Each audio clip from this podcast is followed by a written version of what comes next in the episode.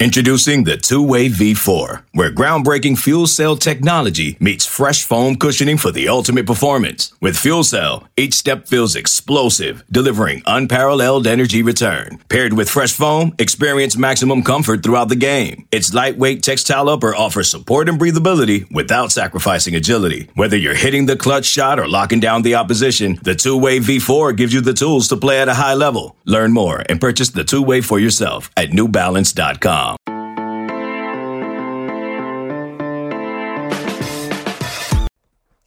Hello, and welcome to the Wildcat Scoop podcast. I am your host, Shelby Scheer, here with the incomparable. Oh. Look, I added an adjective. Jason Scheer. There we go. Heyo. And we are here to preview the Arizona men's basketball matchup against Stanford on Thursday night. I have my thesaurus out. I'm ready for the Stanford audience. Oh, yeah, we are going to use big words because we know that Just have, kidding. I'm just being facetious. we have Stanford fans. Hopefully, I'll tell you the algorithm towards Arizona's victory later on. Okay, if Stanford fans are listening, we uh, we're hoping they would be impressed by our our big words. Why talk about the basketball game when we can talk about the social effect of the Chinese government? Oh, no, I'm just kidding. Wow. Okay, Anyway, back to that's a that's another podcast, babe. Anyway, we're just gonna jump right in. Stanford will be without fans. They're playing so this game, no fans in the stadium. Do you think that plays a factor in general? I already know what you're gonna say, but yeah. I actually asked Tommy Lloyd if it was a disadvantage, and because Tommy Lloyd is a first year coach at Arizona, I don't think he fully understand understood what I meant. If you have been to a Stanford Arizona game in recent years, there are more Arizona fans than Stanford fans at Yep. the game. There is a very large Bay Area following um, with Arizona fans, and whenever you turn on the TV and they're playing, you can hear the Arizona fans. Um, and so he's like, no, you know, I don't see how it would affect the away team, and it, it won't.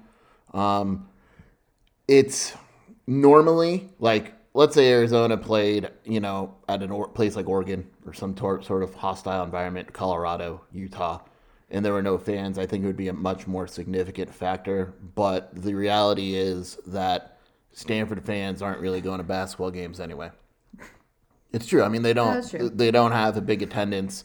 Um, and you know, Tommy Lloyd said he thinks it'll actually help Arizona. They don't have to show off to try to get the crowd into it or, or quiet the crowd down with lobs and stuff like that. It's going to be a bunker mentality where they just go in. And so, I, I think it. If anything, it helps Arizona. It's not going to hurt Arizona. Um, and if anything, it would hurt Stanford. I don't think it'll be a huge deal. I hope to hear some curse words. Um, but it, I don't think at the end of the day it's going to be a huge deal that they're playing in an empty arena just because Stanford, you know, it sounds mean, but Stanford doesn't really get big crowds anyway. so just all business. Yeah, so Tiger Woods is going to have to stay home. He can't do that fist pump that he did when that. What's Nick Robinson doing? He's on the staff now. Yeah, Yeah. Well, you know, Condoleezza Rice can't be there. I'm having flashbacks. You know, they're all busy drinking brandy and reading Oh, encyclopedias. yeah? What are you up to, Chris Hernandez? Big jerk. well, speaking of Stanford, uh, they usually rely on defense, but it isn't as good this year. What type of team is Stanford overall? Um, it's it's actually it's a very different team, and and Tommy Lloyd said at the in the presser. Usually, even when Stanford struggles, um, their defense is pretty good. Uh, not this year. They're like last year, their defense was 28th in KenPom. The year before, it was seventh, and I mean Stanford hasn't been good. The year before, it was 66th. Um, this year, it's 64. They're not a good defensive team, and they haven't been a good offensive team um, in, in a while. Like that's not a big deal. The fact that their offense isn't very good. I mean, it's been flat out bad in KenPom, uh, and this year it's bad again. Um, but their defense is bad, which is a little bit surprising. They don't have those guards. Um, it is a bigger team. It is a, a very legitimate uh, big team, one of the biggest in the country, one of the biggest Arizona will see all season.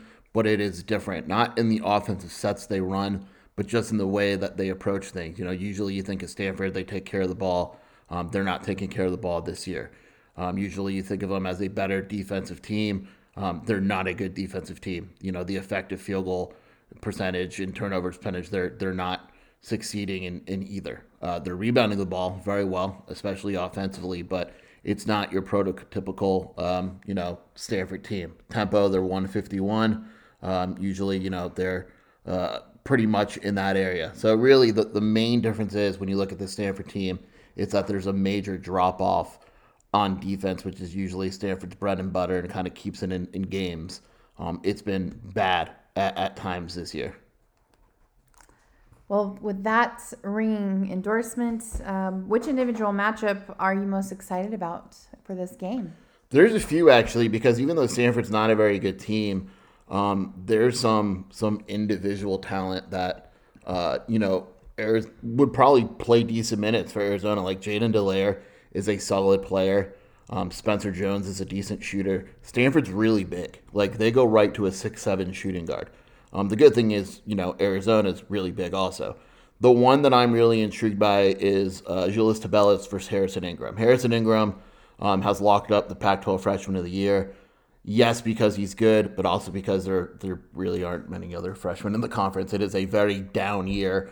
A lot of it is transfers, guys coming back, things like that. But um, it is a very down year in terms of freshmen. Like Arizona doesn't even have a guy that is remotely close to the conversation. So um, Ingram's going to be the freshman of the year, one of the better freshmen in the country in reality, and he's going against Tubelis.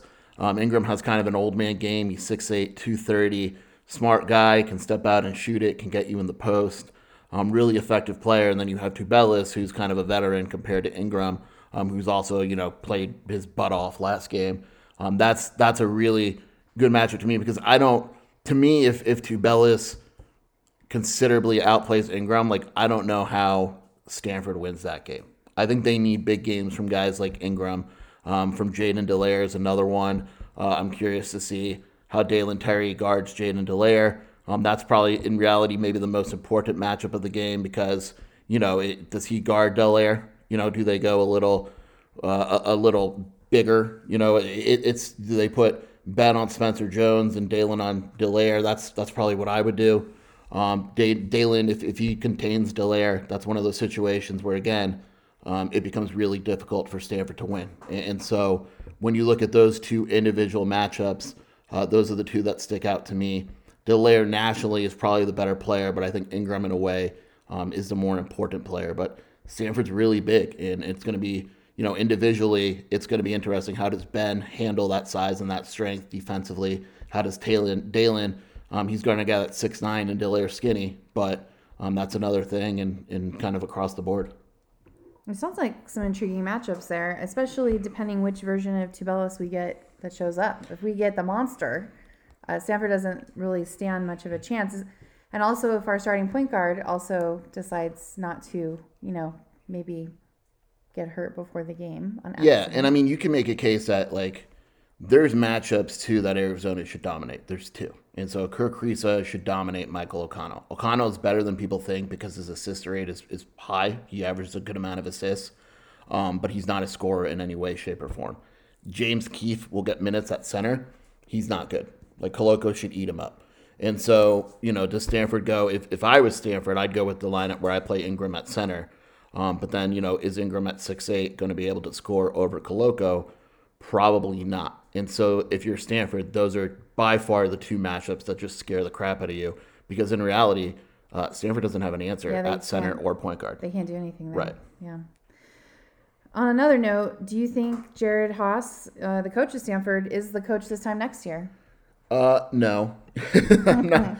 And, Stanford's actually in a uh, in a really interesting situation because in a way, and this is going to sound stupid, I realize that, but in a way, Jerod Haase hurts himself by recruiting so well for a place like Stanford. Like, Ingram is really good. And when you have a place like Ingram, uh, a, a, player like Ingram, you should be a tournament team.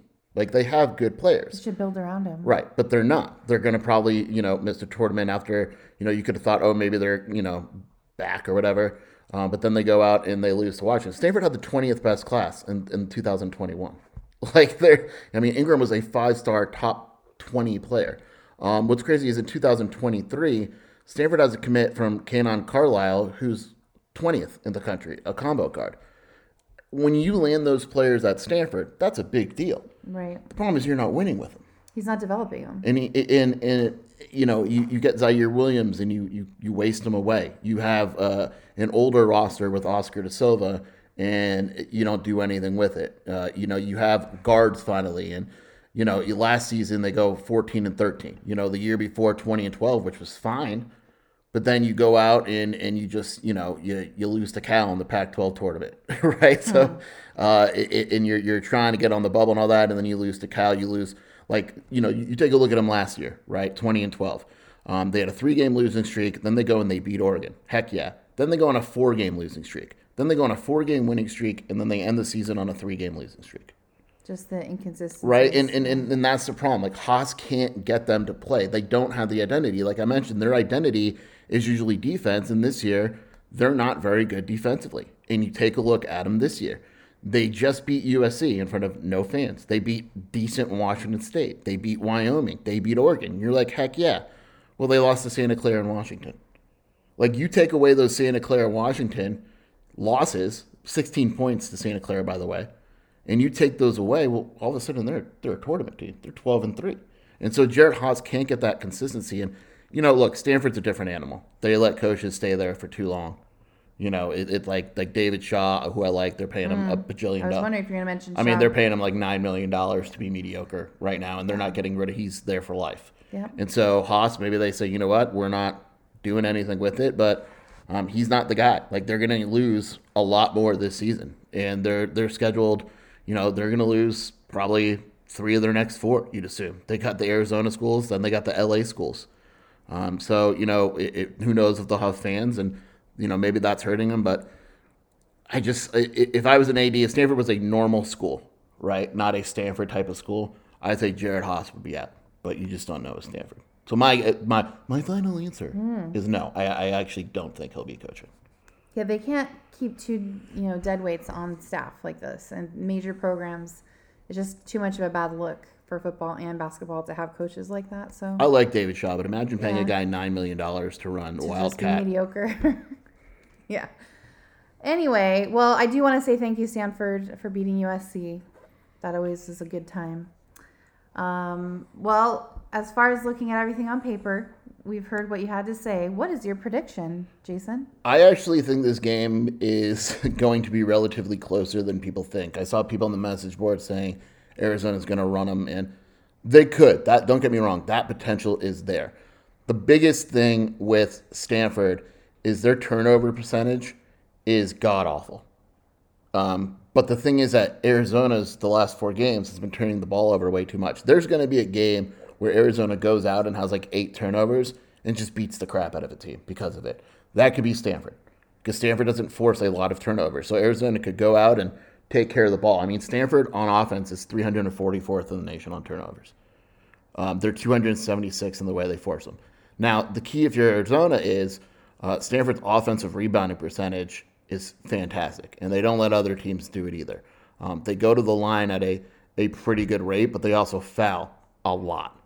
Um, they don't hit free throws at all. Like they're a bad free throw shooting team, um, but they're a good passing team. And when the offense gets going, they, they do have jump shooters. Um, they're going to take their time, and, and they do have jump shooters. For me, the situation is the fouls and the turnovers. I think you have to play a relatively clean game in order to beat Arizona. And while I do think it's going to be close in the first half and maybe part of the second, I think at the end of the day, the talent of Arizona um, wins out. I think I picked, I don't remember my breakdown, but I think I picked Arizona by nine. The spread's like nine and a half. That feels about right. I could see it being like a five, six point game where maybe it's close, but you kind of don't feel like Arizona's going to lose. Like it's one of those games where Stanford hangs They're around. closer than they should be, but Arizona Right. always was in the lead. Right, and Stanford's done that a few times. I mean, look, Washington the, they lost by three, and Washington's not good, but they were down. Washington State they were down, and Stanford went on a twenty-three to nothing run. The one thing I will say about Stanford is they don't give up. They play hard and they play to the end. But I just think that the talent gap will wind up being too much. But I don't think people should freak out um, if this is a type of game that's maybe a little closer because Stanford is a very good rebounding They're team. tough and they're playing at home. They Doesn't play matter if there's no right, fans there. and and they're big. It is a big Stanford team at every position. They are not deep. They have Brandon Angel coming off the bench, who, who like he's a guy that he should be starting over Keefe. But the problem is that if you start him over Keefe, now you have no bench. Right. And so they'll bring Angel off the bench and he'll play like 30 minutes just because. But if they get in foul trouble like at the guard position, they're done. And so I, I just think that when you're playing a team like Arizona and you need to take care of the ball and you need to be able to force turnovers, um, it just it's it's a difficult matchup for Stanford. But again, I wouldn't be surprised if it's closer than people expect, and we kind of have one of those mini board freakouts afterwards for. for It's no gonna be a grind, guys. Like it's Stanford. You know, it's gonna be leading up to like the last five minutes of the second half, and where you can really see that Arizona's talent and our athletes are just gonna like. I would that's be, when it's gonna happen. I would be the end. surprised if Arizona comes into Stanford and just beats the crap out of them. I would, and and that's not a knock on Arizona. It's not a knock on, you know, I'm not even complimenting Stanford. I just like college basketball has these waves, right? Like you look at today, Villanova lost to Marquette. No one's saying Villanova isn't better than Marquette. Um, Bama beat LSU, and LSU was on fire. Um, you know, Texas A&M gave Kentucky all they could handle. Baylor just came off of you know a two-game losing streak. Um, teams lose. Like Duke lost last night. Duke lost to Florida State. it was like, amazing. co- college basketball, that's how it is. It's like any given Thursday. Man. is losing a basketball game this season. I know It's not everyone running needs to get over like, this idea of we're gonna okay, we're not gonna lose again. like We are gonna lose Arizona again. is going to lose multiple games, and that's okay. maybe two, three, whatever it may be, and it's okay. And is this one of them? No, I don't think so. But this is a difficult road trip, and uh, it's it's going to tell us a lot. Now, I will say if Arizona goes three and zero, um, that's a big deal. That is a big deal. But we'll get there when the time comes. But I don't know. I just have a feeling that this game is is a little closer than expected. What do you what do you, what's your prediction? Give me the numbers. I've been told I'm banned from giving numbers No, since my this- prediction. that's not what happened. A couple We were- podcasts ago. Well, you're an animal, but um, You didn't actually give a number either. What is it? You don't remember? no, it was Okay. a nine point game. Okay, there you go. Um, I, I asked Shelby if she would be picking Arizona to lose at any point this season. Um, I will be at some point, but um, she said no because she's scared of you guys. I- Literally, that I was her said I words. didn't want to be tarred and feathered. And I said, look, when you've been bashed by every fan base in the Pac-12 like I have, you're That's true. You, you get- gotta get a tough skin. right. And Those so UCLA I'm picking fans are mean. right. So, by the way, no doubt in my mind that fans will be allowed in Pauley on Monday. It's like or magic. Tuesday, whatever Every, you know what? COVID's over in LA on Monday, guys. And I called this, and then UCLA fans killed me. You just watch. The announcement will come. What's today? Today's We're recording this on a Wednesday. Wednesday. The announcement will come on Saturday yeah after the UCLA plays on Saturday. magically. yeah, just watch. It's it's pretty interesting how all the stars aligned for UCLA. It's just so easy. Stanford, I don't know if they'll ever allow fans. There's only seven people that go to games anyway, so I don't Hmm. know. Eight people. That's because they're studying. For reals. I didn't use enough big words. Oh, that's true. My algorithm says that Arizona will win by nine points based on the field goal efficiency uh, plus the. Uh, mm, sorry, done. Wow. I don't know anyone now that I think about it that went to Stanford. Yeah. If you went to Stanford, tell Shout us out. Jason. Tell Jason and me. Yeah, hit me up. Oh no, that wasn't pro- that wasn't proper English. Jason and I. Yeah. Also, I did figure out how to say goodnight in Italian. It's it's that Dean Martin song. It's Buonasera. You should have told me the other night. Well, had you gone to Stanford, you would have That's known true. that already. So. That's very true. But dang it, I I you know took a lot of Spanish classes. So anyway, I think that we're done for the night. We've had no interruptions. I'm drinking a venti latte. No at dogs. 9:30 at night, so who knows what the the rest of the night holds for me. Yeah, I think that means you're going to be up super late. We're just practicing for the nine o'clock tip off for Yeah. tomorrow night. Bear down o'clock, nine o'clock. Bear down o'clock. Ooh, that's good. Yeah, bear down o'clock. Remember, we'll end it with our motto: bear down, wake up. Thank you for joining us, guys. Say thank you, Shelby. Oh, I thought we were.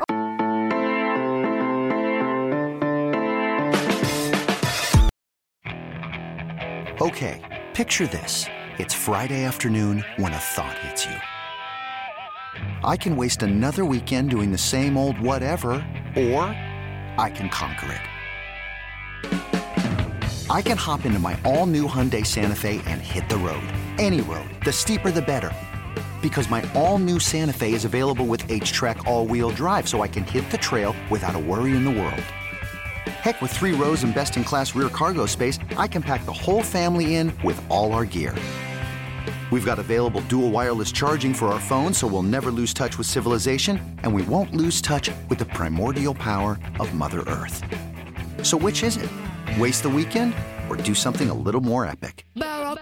And conquer it in the all-new Hyundai Santa Fe. Visit HyundaiUSA.com or call 562 for more details. Hyundai, there's joy in every journey.